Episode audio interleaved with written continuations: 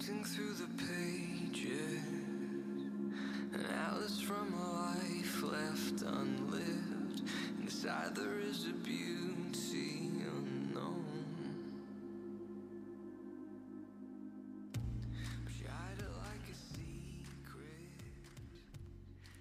Herzlich willkommen zum Interview-Podcast Phoenix on Air für Ashtanga-Yoga-Lehrer und Ashtangis, die Lust haben, sich auf eine andere Art mit dem Yoga zu beschäftigen. Einige meiner Interviewpartner kennst du vielleicht schon aus der Yoga-Szene. Wir sprechen über yogarelevante Themen, die über die Yogamatte hinausragen. Mein Stammgast Achim ist wieder da. Da wir beide große Fans vom Kavayadam-Institut in Indien sind, sprechen wir darüber, wie Pranayama dort vermittelt wird und warum wir gerade diese Tradition so sehr schätzen und die Pranayama-Praxis unseren Schülern uneingeschränkt empfehlen. Viel Spaß beim Zuhören.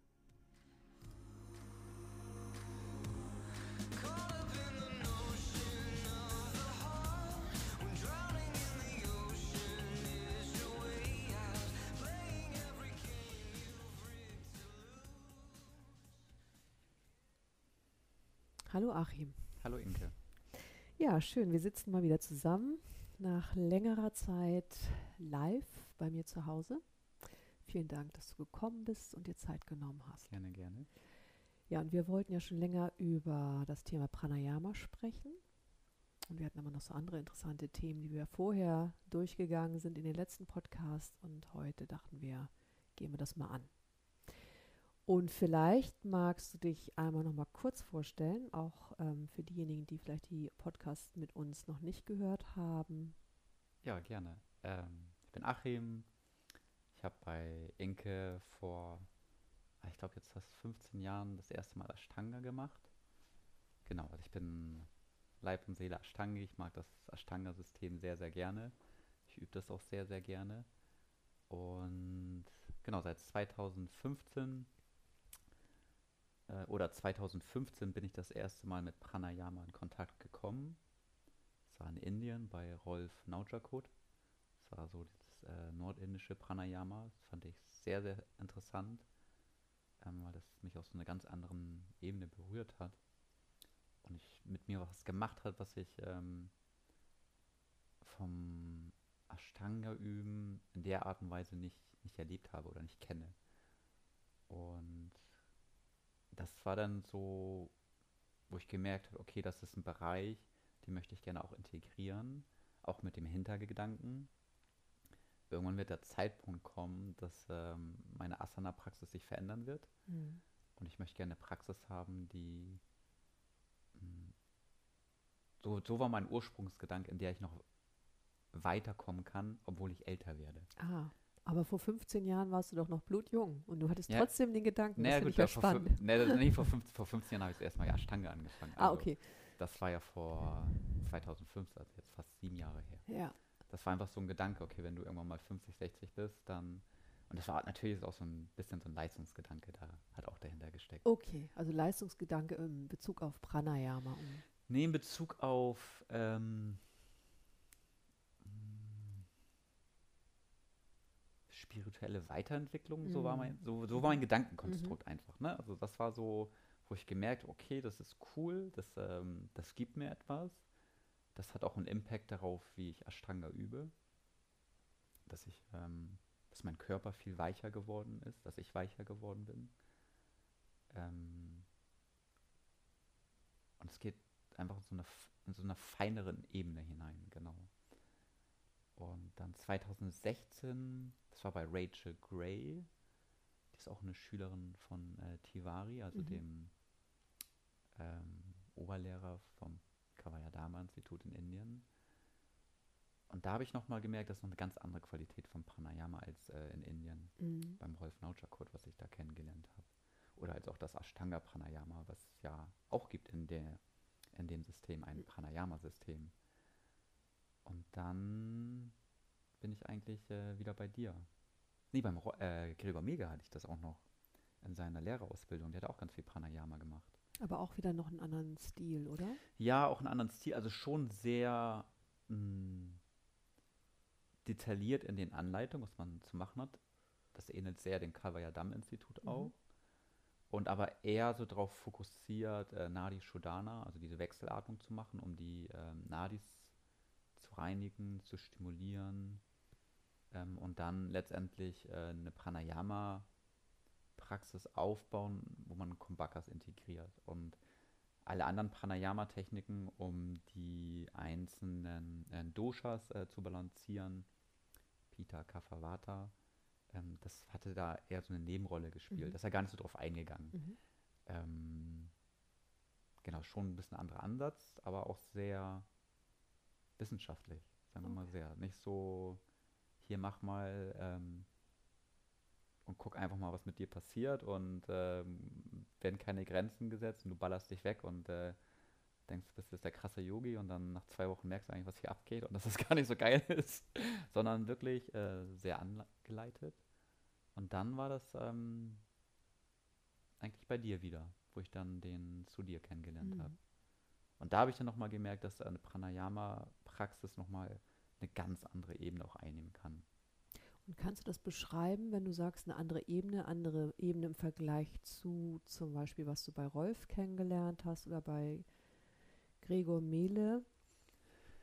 Ähm, das, was ich bei Rolf kennengelernt habe, das waren sehr, also das nordindische Pranayamas waren, geht so in die Richtung von den Pranayama-Techniken von dem Krishnama, Krishnamacharya-Institut. Und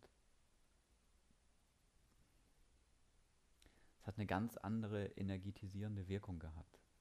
Es ist schon intensiver gewesen. Und ich glaube, so dass auch der Gedanke, wie das Kavayadama-Institut Pranayama unterrichtet oder ähm, ja, wie sie es unterrichtet oder was das ein Kernelement deren Systems ist, dass es halt nicht um, um Leistung, also dieser, dieser Leistungsgedanke komplett ausgeklammert wird. Und diese spirituellen Erfahrungen, die man haben kann, eher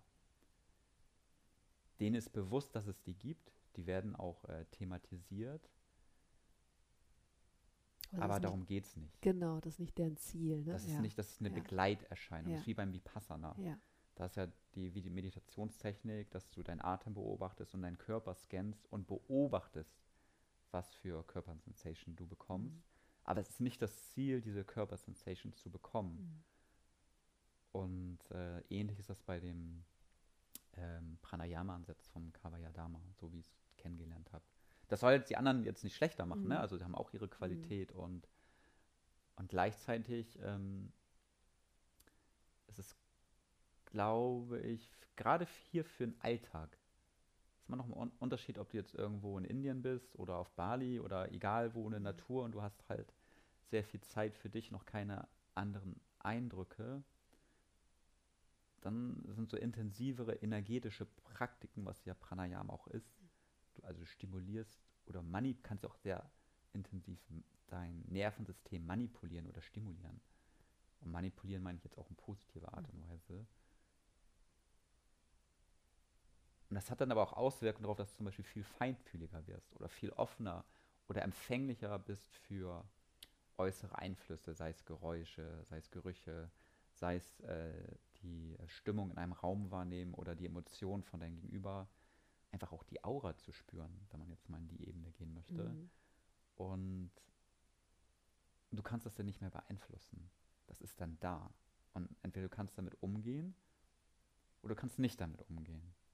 Und dann ist natürlich so ein Umfeld, wo du eher in der Natur bist, was dich auch eher stützt, natürlich idealer. Deshalb zurückzukommen, wenn man hier so in der Stadt lebt, finde ich so dieses Kambaya Adama-Prinzip ist so ein bisschen alltagstauglicher Ja. weil es darum geht, erstmal durch die Kriyas du gewisse Grundreinigen, also dass du dein, immer deine, deine Organe auch massierst durch gewisse Techniken, durch Nauli oder Udiana und dass das quasi auch in erster Linie darum geht, eine physische Stabilität zu bekommen. Organe reinigen, Atemwege reinigen. Ähm, genau. Und dann fängst du halt an, dein, dein Parasympathikus zu aktivieren. Und dann fängst du an, äh, Nadi Shodhana zu machen, um dein Nervensystem vorzubereiten für die Pranayama-Techniken. Weil ähm, der Hatha Yoga Pratipika zum Beispiel ist Nadi Shodhana ist gar keine Pranayama-Technik im eigentlichen Sinne. Und dann fängst du halt Pranayama-Techniken an, zum Beispiel äh, Ujjayi Pranayama mit dem Ziel, ähm, dein Kapha-Konstitution in Balance zu bringen. Und ich habe zum Beispiel, ähm, ist eins meiner Techniken, äh, Ujjayi Pranayama, um die Kapha-Konstitution in Balance zu bekommen. Halt also ich morgens komme ich schwer in Gang, merke Mhm. ich gerade. Und ähm, genau, und ein anderes Thema ist äh, zum Beispiel mein Pita-Überschuss ähm, in Balance zu bringen. Da machst du eher so Shitali oder Shitkari. Und äh, wenn du einen Vata-Überschuss, dann machst du halt, ähm, na, wie heißt das? Wie heißt nochmal die Technik, Inke? Dein, Surya Bedan. genau, Surya Vedana, genau.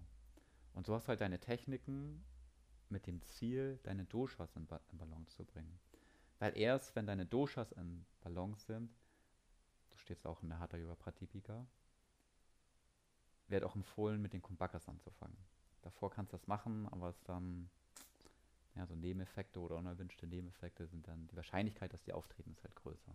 Genau, das finde ich ist ein ganz wichtiger Punkt, weil die Frage kommt ja total oft, gerade wenn die Leute so ein bisschen angefangen haben mit Pranayama, ähm, wann kann ich denn endlich Kumbhaka machen? Und vielleicht auch nochmal, was mir aufgefallen ist zu dem Thema Kumbhaka, dass das wieder in so eine Leistungsschiene fällt, das ist fortgeschrittener und vielleicht irgendwie spiritueller. Ne? Ja, Und deswegen fand ich es Genau. ganz schön, dass du vorhin auch zweimal nochmal gesagt hast, es geht um Alltagstauglichkeit. Und ich glaube, das wird immer total oft vergessen. Also, dass wir eher, also dass wir eigentlich in dem Leben, in dem wir halt leben, funktionieren müssen auch zum gewissen Grad.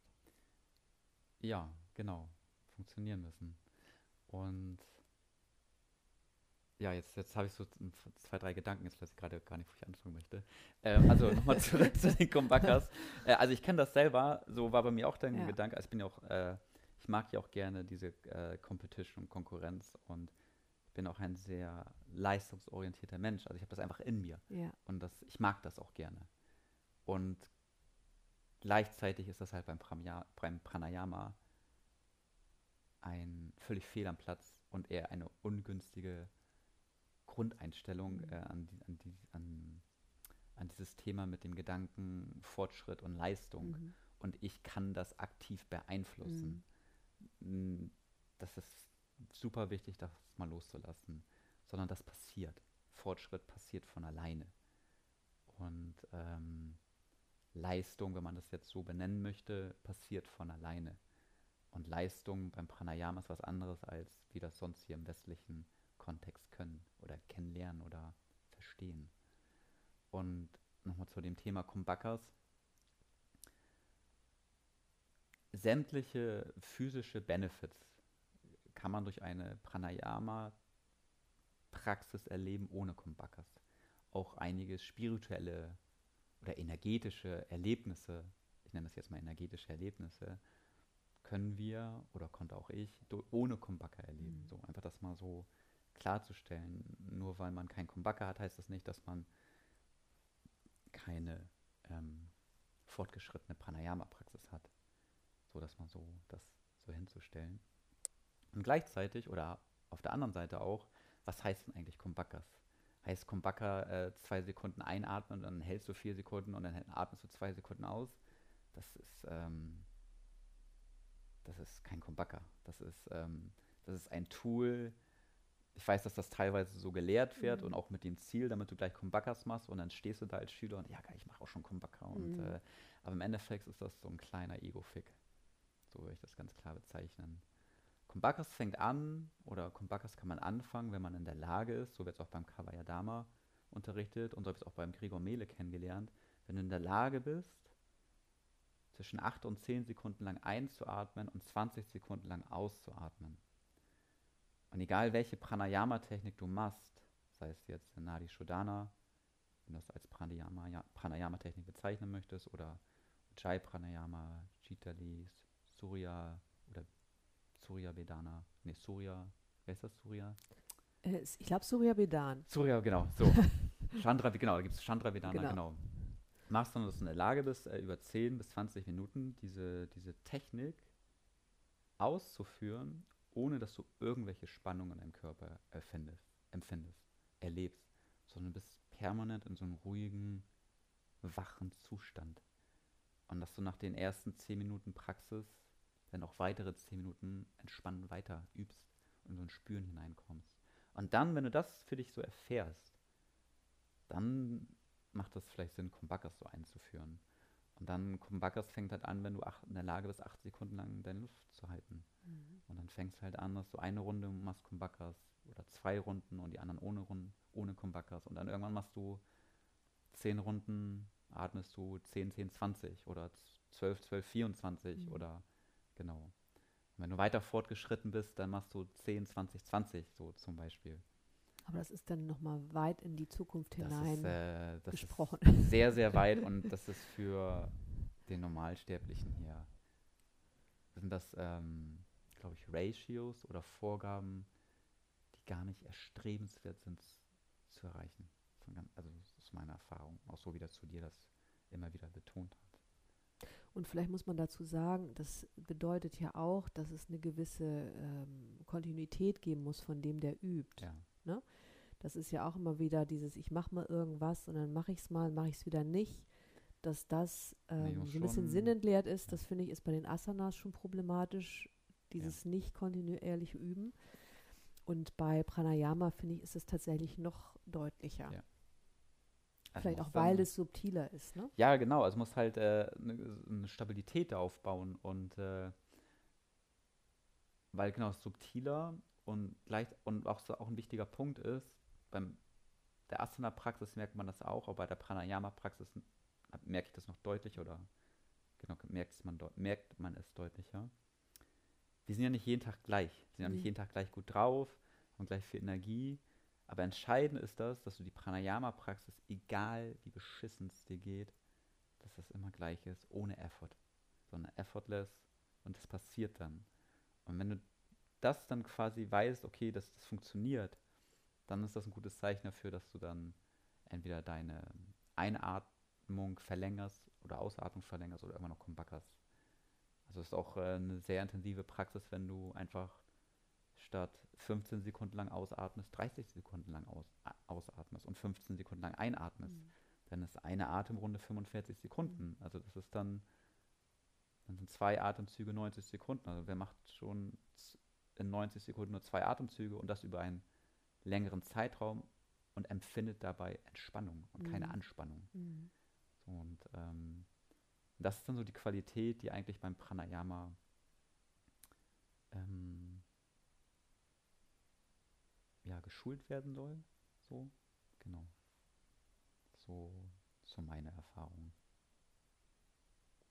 Wenn wir nochmal zurückgehen zu dem Aspekt Gesundheit, ähm, du hast es, glaube ich, anders genannt. Wie hast du es genannt?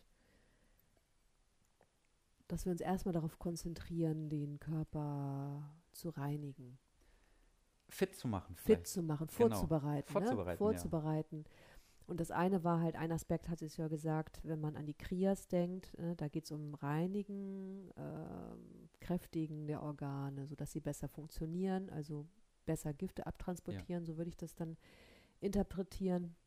Besser Oder auch durchblutet verstehen. werden. Genau, Genau. besser durchblutet werden, also besser funktionieren, Verdauung funktioniert besser, ist ja auch ein wesentlicher Aspekt. Ähm, Atemorgane werden gereinigt. Und dann ähm, ist das, glaube ich, so ein, so ein Thema mit dem, mit sowas wie Pranayama als Gesundheitsförderung, finde ich eigentlich spannend, als Ja. Überbegriff, ne? Um dann nochmal zu gucken, weil viele assoziieren das ja erstmal so mit Spiritualität, Ja, ja. ja. Und dann gibt es ja auch mal wieder die Frage, kann ich überhaupt in so eine Spiritualität kommen, wenn mein Körper nicht gesund genug ist?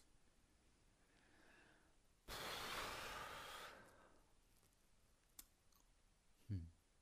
Weil es bedarf ja schon sowas wie so ein körperliches Wohlgefühl, würde ich denken. Also wenn ich jetzt, also die, meine, also meine gesamte Yoga-Praxis hat sich ja, also hat mir letztes Mal auch schon ein bisschen drüber geredet, ähm, deutlich verändert in den letzten 18 Monaten, weil ich halt diese Depression wieder hatte Ja. oder diese mittlere keine mittelschwerer, war schon, war schon ein hartes Brett mit Medikamenten etc. Das hatte natürlich auch meine Erfahrung oder mein Empfinden komplett verändert, wie Mhm. ich äh, Pranayama geübt habe. Und das heißt, meine Pranayama-Praxis hat sich erstmal komplett reduziert und eher so wieder Basics. Mhm. Und in, mit diesen Basics erlebe ich ein, ich ein Gefühl danach, wo ich merke, das tut mir gut, Mhm. das, das balanciert mich aus. Aber diese intensiven Erfahrungen, die ich sonst gemacht habe mit der Pranayama-Praxis, wo ich einfach jeden, mich energetisch so komplett gespürt habe und nach der Pranayama-Praxis im Endeffekt geschwebt bin. Mhm. So und auch wirklich meine Umgebung ganz anders wahrgenommen Mhm. habe oder auch Menschen ganz anders wahrgenommen habe. Also viel auf einer ganz auf eine viel subtileren Art und Weise. Und das ist jetzt weg.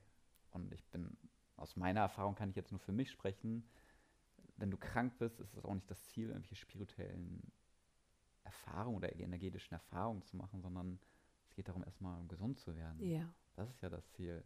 Ja nicht, also ne, ohne Gesundheit ist halt geht gar nichts. So. Ja. Und das ja, das hilft mir dabei unheimlich äh, auf diesen Weg zu kommen.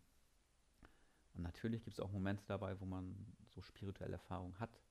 Aber was ist denn eine spirituelle Erfahrung? Wer, wer, wer klassifiziert das dann? Ne? Wer sagt denn, okay, wenn du jetzt eine einfache Pranayama-Praxis machst, dass du keine spirituellen Erfahrungen machst? Oder was heißt denn spirituell? Also ich definiere, das steht auch in dem einen Buch so drin vom Kavaya Damash, spirituell heißt, dass du in dem Moment dich komplett spürst im Hier und Jetzt Mhm. und ohne Gedanken, ohne einen Film zu fahren, ohne einfach, das spürst du, das weißt du dann, dass du jetzt einfach hier bist. Und das ist einfach ein Gefühl von einfach Frieden. Das ist einfach ein ganz, ganz tiefgehendes Gefühl von Frieden und Harmonie und Vollkommenheit. Und wenn du mit dieses Gefühl natürlich weiter aufrechterhalten kannst und damit in deine Umwelt gehst, merkst du auch, wie du deine Umgebung damit beeinflussen kannst. Oder wie deine Umgebung darauf agiert oder reagiert. Und das ist natürlich eine schöne Erfahrung und vielleicht kann man, ist das auch eine spirituelle Erfahrung, was man so als spirituell klassifizieren kann. Mhm. Und der eine erlebt es mehr und der andere weniger. Aber deshalb ist das ja nicht eine besser oder schlechter, so, das nochmal so zu sagen. Ja. Und nochmal grundsätzlich zurückzukommen.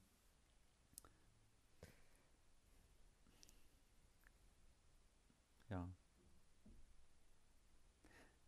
Ich glaube, was krank und krank ist ja auch mal ein Unterschied. Ne? Also wenn ich jetzt chronisch krank bin, wenn ich irgendwie Rheuma permanent habe und äh, ich merke, dass äh, ich zum Beispiel ähm, durch die Pranayama-Praxis ein anderes Empfinden zu meinem Körper äh, erreichen kann, zum Beispiel ein anderes äh, Wahrnehmung von Schmerz und äh, merke auch, dass ich diesen Schmerz loslassen kann und in diesem Loslassen auch sich der Schmerz verändert, dann ist das auch eine Art von, von Erfahrung so. Aber wenn ich jetzt zum Beispiel ähm, einen sehr ungesunden Lebensstil habe und äh, mir jedes Wochenende ähm, ja, den Kopf wegballer, weil ich irgendwie Alkohol trinke oder irgendwelche anderen Drogen nehme oder Marihuana rauche, ähm, dann werden dir gewisse Erfahrungen einfach nicht zugänglich sein. Du bist einfach abgekattet. Du musst einfach wissen oder viel Koffein trinkt. Ist auch ein Impact auf die Erfahrung. Und deshalb, nochmal auf deine Frage zurückzukommen, kann man als äh, unges also vielleicht kann man das so definieren, wenn ich ungesund lebe, ist es schwierig, gewisse Erfahrungen zu, er zu erfahren. Und wenn ich, äh, sagen wir mal, eine gewisse Krankheit habe, an meinem Beispiel jetzt äh, mit der Depression, die ich jetzt hatte, dann ist es auch super schwierig, gewisse Erfahrungen zu haben. Und darum geht es auch gar nicht. Ich wollte Mhm. keine Erfahrung haben. Ich wollte, es, dass ich meinen Alltag geregelt komme und dass ich nicht anfange zu heulen bei jeder Gelegenheit. Dass Mhm. so, oder dass dieses Gefühl von Schwere sich ein bisschen auflöst. So. Und dazu war die Pranayama-Praxis sehr gut. So als Stabilität Genauso als Stabilität, als Uplift. Ja. So, vielleicht das auch gerade, was du brauchst. So. im Kleinen. Und genau, das in ganz auch, kleinen so ja, Mäuseschritten ja. und äh, anzunehmen, das, was ist und nicht das, was du willst. Ja. So. Und ich glaube, das ist grundsätzlich beim Pranayama oder grundsätzlich beim Yoga oder auch im Leben, anzunehmen, das, was ist und nicht das, was man will. Und erst in dem Moment, wo ich annehmen kann, was ist, kann ich auch damit arbeiten und das auch verändern. Und genau. So, jetzt habe ich sehr weit ausgeholt. Ja, aber es war ganz schön. Das war ganz schön. Und ich habe auch nochmal gedacht, dass irgendwie, als würde das zum Erwachsenwerden oder Erwachsensein dazugehören. Dieses Annehmen, was ist. Ich dachte jetzt gerade so an meinen Sohn, ne, wenn der dann so seinen Anfall hat, weil er irgendwas will und kriegt es nicht. Und man natürlich denkt, irgendwann ab einem gewissen Alter muss man ja lernen, dass es manchmal Dinge im Leben nicht gibt. Ne, man kann ganz viel kriegen, ganz viel erreichen und manchmal gehen Sachen einfach nicht. Da kann man sich auf den Boden schmeißen und schreien. Ja, Ja, und wenn ich halt eine Erkrankung habe, dann kann ich erstmal nicht sofort was dagegen tun. Aber vielleicht kann ich es ein bisschen, mir, mir es ein bisschen besser machen. ja, Wenn ich eine Verletzung habe, Ja. kann ich ja auch nicht sofort diese Verletzung wegmachen oder Nee. sofort den Schmerz wegmachen, sondern dann kannst du Medikamente dich zuballern, aber Ja, aber selbst das funktioniert ja auch nicht sofort. Also, Nee. sondern ich glaube, dieses, ähm, ich reduziere damit ja auch Leid. ja, Oder Leiden. Das Ja. Leid vielleicht nicht, aber das Leiden oder diese Wahrnehmung von Leiden reduziere ich ja mit dem Annehmen von Dingen. Ja, das stimmt. Ist nicht mehr, also ich versuche jetzt immer aus meiner Perspektive zu reden. Ähm, ich habe dann gemerkt, dass ähm, ich nicht so ein, ah, ich muss jetzt gegen ankämpfen. Mhm. So, weil das Ankämpfen ist immer scheiße. Ist immer, Kostet ja auch total viel Energie. genau, kostet Energie, kämpfen erzeugt immer Widerstand, Ja. egal bei welcher Sache das jetzt ist. Sondern es anzunehmen und sagen, ey krass, das ist jetzt da. Okay. Und dann zu sehen, okay, heute Morgen habe ich keine Lust, Pranayama zu machen. Mhm. Oder das dann auch so zu akzeptieren. Ja, das ist einfach gerade. Gerade geht es nicht darum, dass du Pranayama Mhm. machst, gerade geht es darum, dass du aufstehst, kurz spazieren gehst vielleicht und dann mit einem guten Gefühl dich an den Schreibtisch setzt. Mhm. So. Es kann ja auch, also dann so gucken, was tut mir eigentlich gut Mhm. und nicht Sachen zu machen aus dem Konzept heraus, ich mache das, weil ich denke, es wird mir gut tun. Ich mache das, weil mir alle anderen suggerieren, wenn ich das mache, dann wird es mir gut gehen. Und das kann so sein, aber ganz oft ist es einfach auch nicht so. Nur weil du Pranayama übst oder Ashtanga oder irgend- irgendeinen anderen Yoga-Stil oder Sport oder heißt das nicht automatisch, dass es dir gut geht oder dass ähm, die Ursache für dein Leiden, bezeichne ich das mal, dass die dadurch sich von alleine auflöst. So. Also die Erfahrung kann ich einfach nicht teilen. Und gleichzeitig ist aber auch das, was so ein bisschen mein Eindruck, was einem verkauft wird. Ja, ich glaube, das hatten wir auch schon mal, das Thema mit dem, was verkauft wird, dass das tatsächlich so ein bisschen problematisch ist. Ne? Ich mache irgendwie einen Kurs und dann sieht die Welt auf einmal ganz rosa aus. So, das funktioniert halt nicht. Genau, da sind wir uns ja einig. Ja, das funktioniert nicht. Nee. Wir kommen halt leider nicht drum rum, uns immer wieder mit unserem eigenen Shit auseinanderzusetzen. Ja. Ja. Und gleichzeitig auch so ein bisschen Gefühl, dass das gerade so, wenn man auf ähm, ähm, so Yoga-Retreats geht oder Yoga, vier Wochen Lehrerausbildung irgendwie in Indien, Bali etc., wo man noch ein ganz tolles Erlebnis hat, dass einem das so ein bisschen, dass einem das nicht gesagt wird. So, hör zu, dass wir jetzt hier machen, ist für dieses Setting mega gut, weil du einfach deinen Kopf komplett frei hast. Aber erwarte nicht, wenn du wieder zurückgehst und du hast einen Job oder Kinder oder es einfach ganz viele Alltagseinflüsse, die auch Energie benötigen, dass du dann die gleiche Pranayama oder Yoga-Praxis durchballern kannst. Das wird nicht funktionieren in den meisten Fällen. Meine Erfahrung. Mhm. So. Aber ich glaube, dass, wenn wir nochmal auf das Kaiwai-Damm ähm, zurückkommen, finde ich, dass da ja immer auch abgefragt wird, wenn sie dir jetzt zum Beispiel so eine persönliche Pranayama-Technik oder Sequenz verschreiben, dass immer gefragt wird, wie viel Zeit hast du denn realistisch zu Hause? Ne? Und ich erinnere mich, dass du dir immer wieder gesagt hast, so und jetzt wirklich realistisch, nicht was du denkst, was du gerne machen würdest, sondern was du auch wirklich schaffst. Um da halt auch zum einen Frustration vorzubeugen und zum anderen Ja. sich nochmal, Zu signalisieren, alles ist okay. ja, Du hast fünf Genau. Minuten? Ja. Geil. ja, Die genau. fünf Minuten, die werden wir jetzt nutzen, die kannst du nutzen, dass wenn du jeden Tag diese fünf Minuten machst, merklich einen Mehrwert hast. Mhm. Also vom, vom Gesamtgefühl. Energetisch, emotional, psychisch. Genau, das stimmt. Und manchmal ist auch weniger mehr. Oft ist weniger mehr. Ja, oft ist weniger mehr. Total. Ja. Ähm, du hattest vorhin noch mal gesagt, also wir haben ja zum einen kurz das Thema mit den, Reinig äh, mit den Krias angesprochen oder hattest du angesprochen, die primär so zum Reinigen nutzen. Und dann hast du noch mal über das Nervensystem was gesagt. Magst du vielleicht noch ein, eine kleine Ergänzung dazu Äh, machen? ja, also ich bin Weil ja auch- das ist ja immer so ganz spannend, weil im Grunde genommen, ähm, also das mit dem Nervensystem, das ist ja jetzt auch gerade total en vogue, ne? Über das Nervensystem und dann über den Nerv, ne? über den Vagusnerv zu sprechen. Ja. Ähm, findet man auch ständig auf Instagram. ja, Instagram. Ja, Aber die Erklärungen ähm, sind dann immer nicht so, ähm, dass man sie gut versteht. Also so wie ich es beim Kavayadama-Institut gel- kennengelernt habe oder auch andere Pranayama-Bücher. Ähm, also, hm, ich glaube, muss man erstmal so ein bisschen unterteilen. Okay, wir im Westlichen haben ja sehr diese, diese physische oder physiologische Ebene, die wir uns gerne betrachten, das Nervensystem oder auch gewisse Organe oder ähm, und dann gibt es ja einmal im Pranayama auch so diese energetische Ebene. Mhm. Also die Nadis, äh, die ähm, Energiekanäle, ähm, die kann man jetzt, man kann jetzt nicht im MRT reinstecken und sagen, ja, hier ist der Nadi, so, Mhm. ne? Das funktioniert nicht. Also, sondern diese Yoga-Beschreibungen äh, basieren ja auf den Erlebnissen von Yogis, die vor tausend Jahren oder auch immer wieder das Gleiche beschrieben haben. Das einmal so vorweg. Und gleichzeitig kann man auch gewisse, sagen wir mal, Konzepte aus dem Yogischen, wie zum Beispiel die Nadis, mit äh, physiologischen Konzepten ähm, in Verbindung setzen. Wie zum Beispiel Nadis und äh, dein Nervensystem. Und dann gibt es ja einmal dein Parasympathikus und dein Sympathikus. Und der Sympathikus ist dafür verantwortlich, dass du in Aktion treten kannst, dass du ähm, ist er noch verantwortlich? Mit Stress gut umgehen kannst.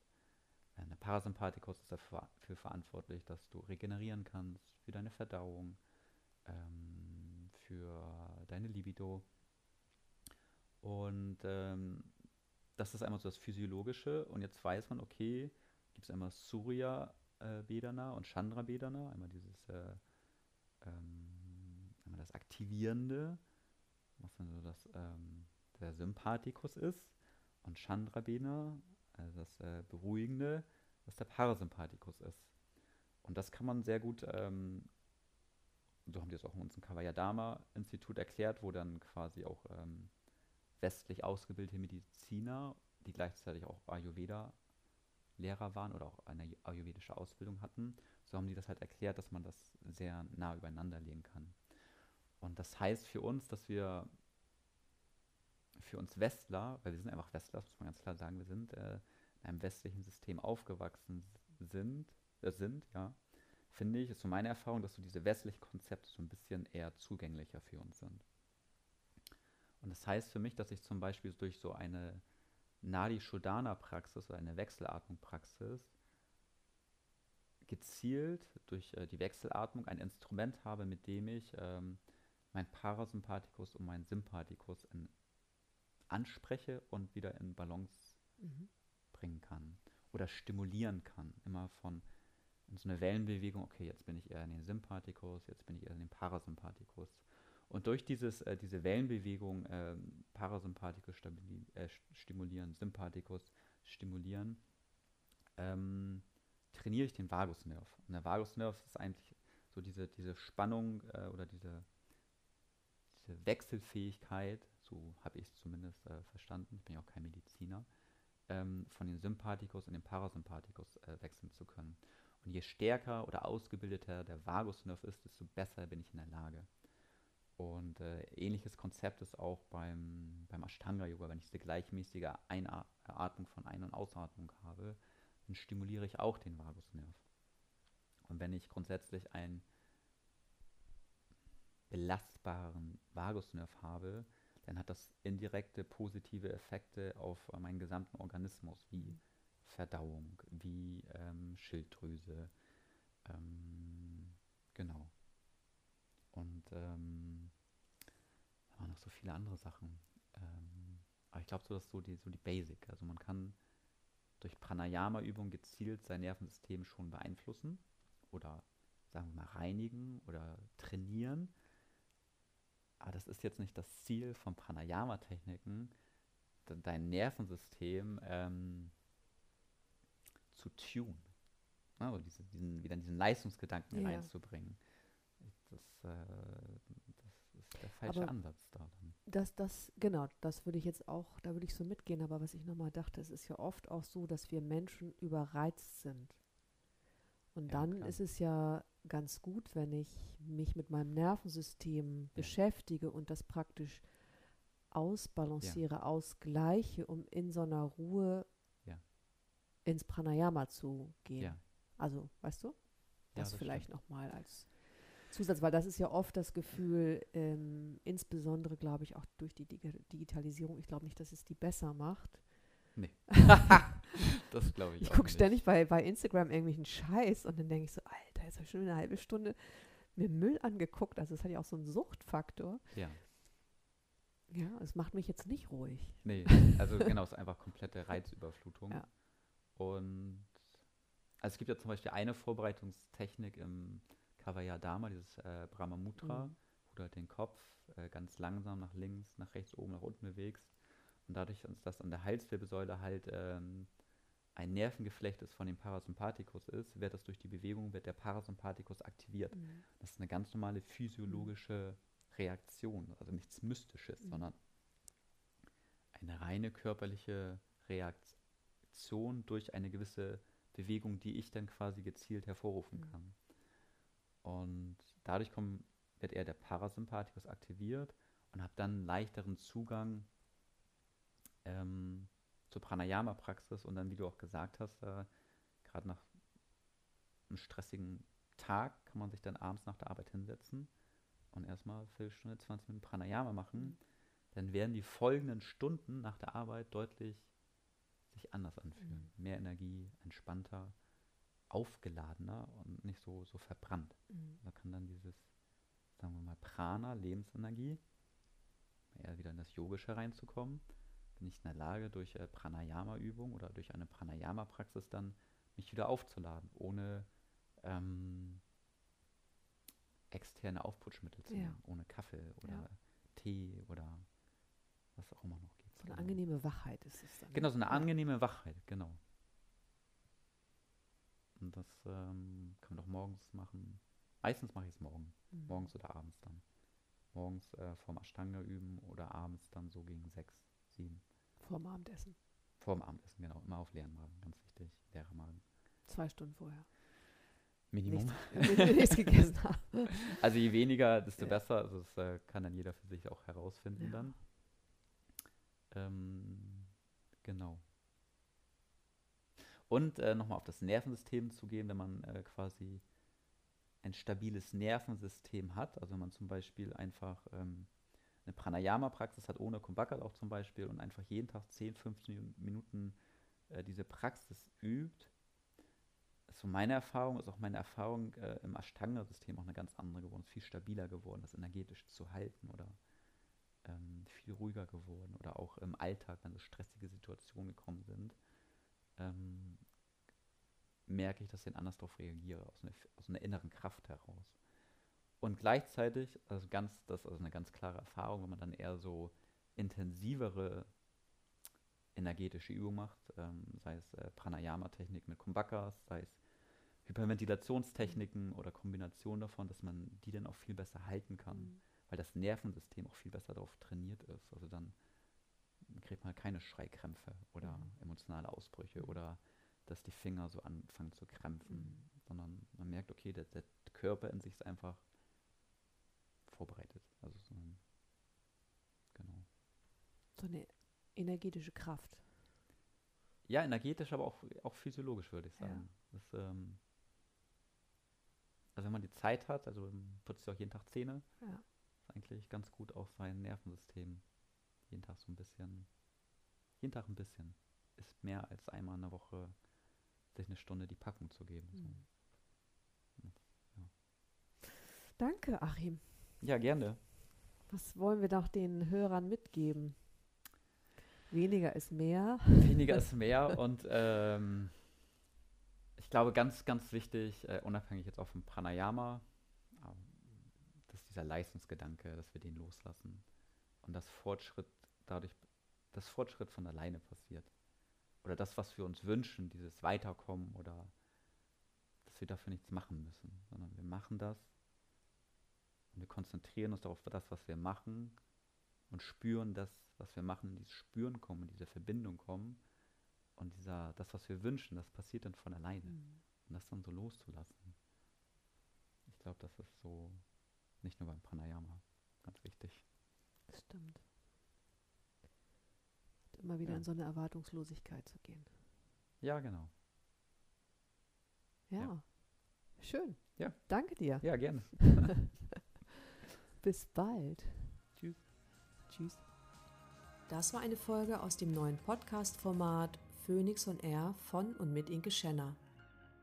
Wenn dir die Folge gefallen hat, freue ich mich über eine Bewertung. Und wenn du Lust hast, auch die nächsten Folgen zu hören, kannst du den Podcast auch gerne abonnieren. Vielen Dank fürs Zuhören.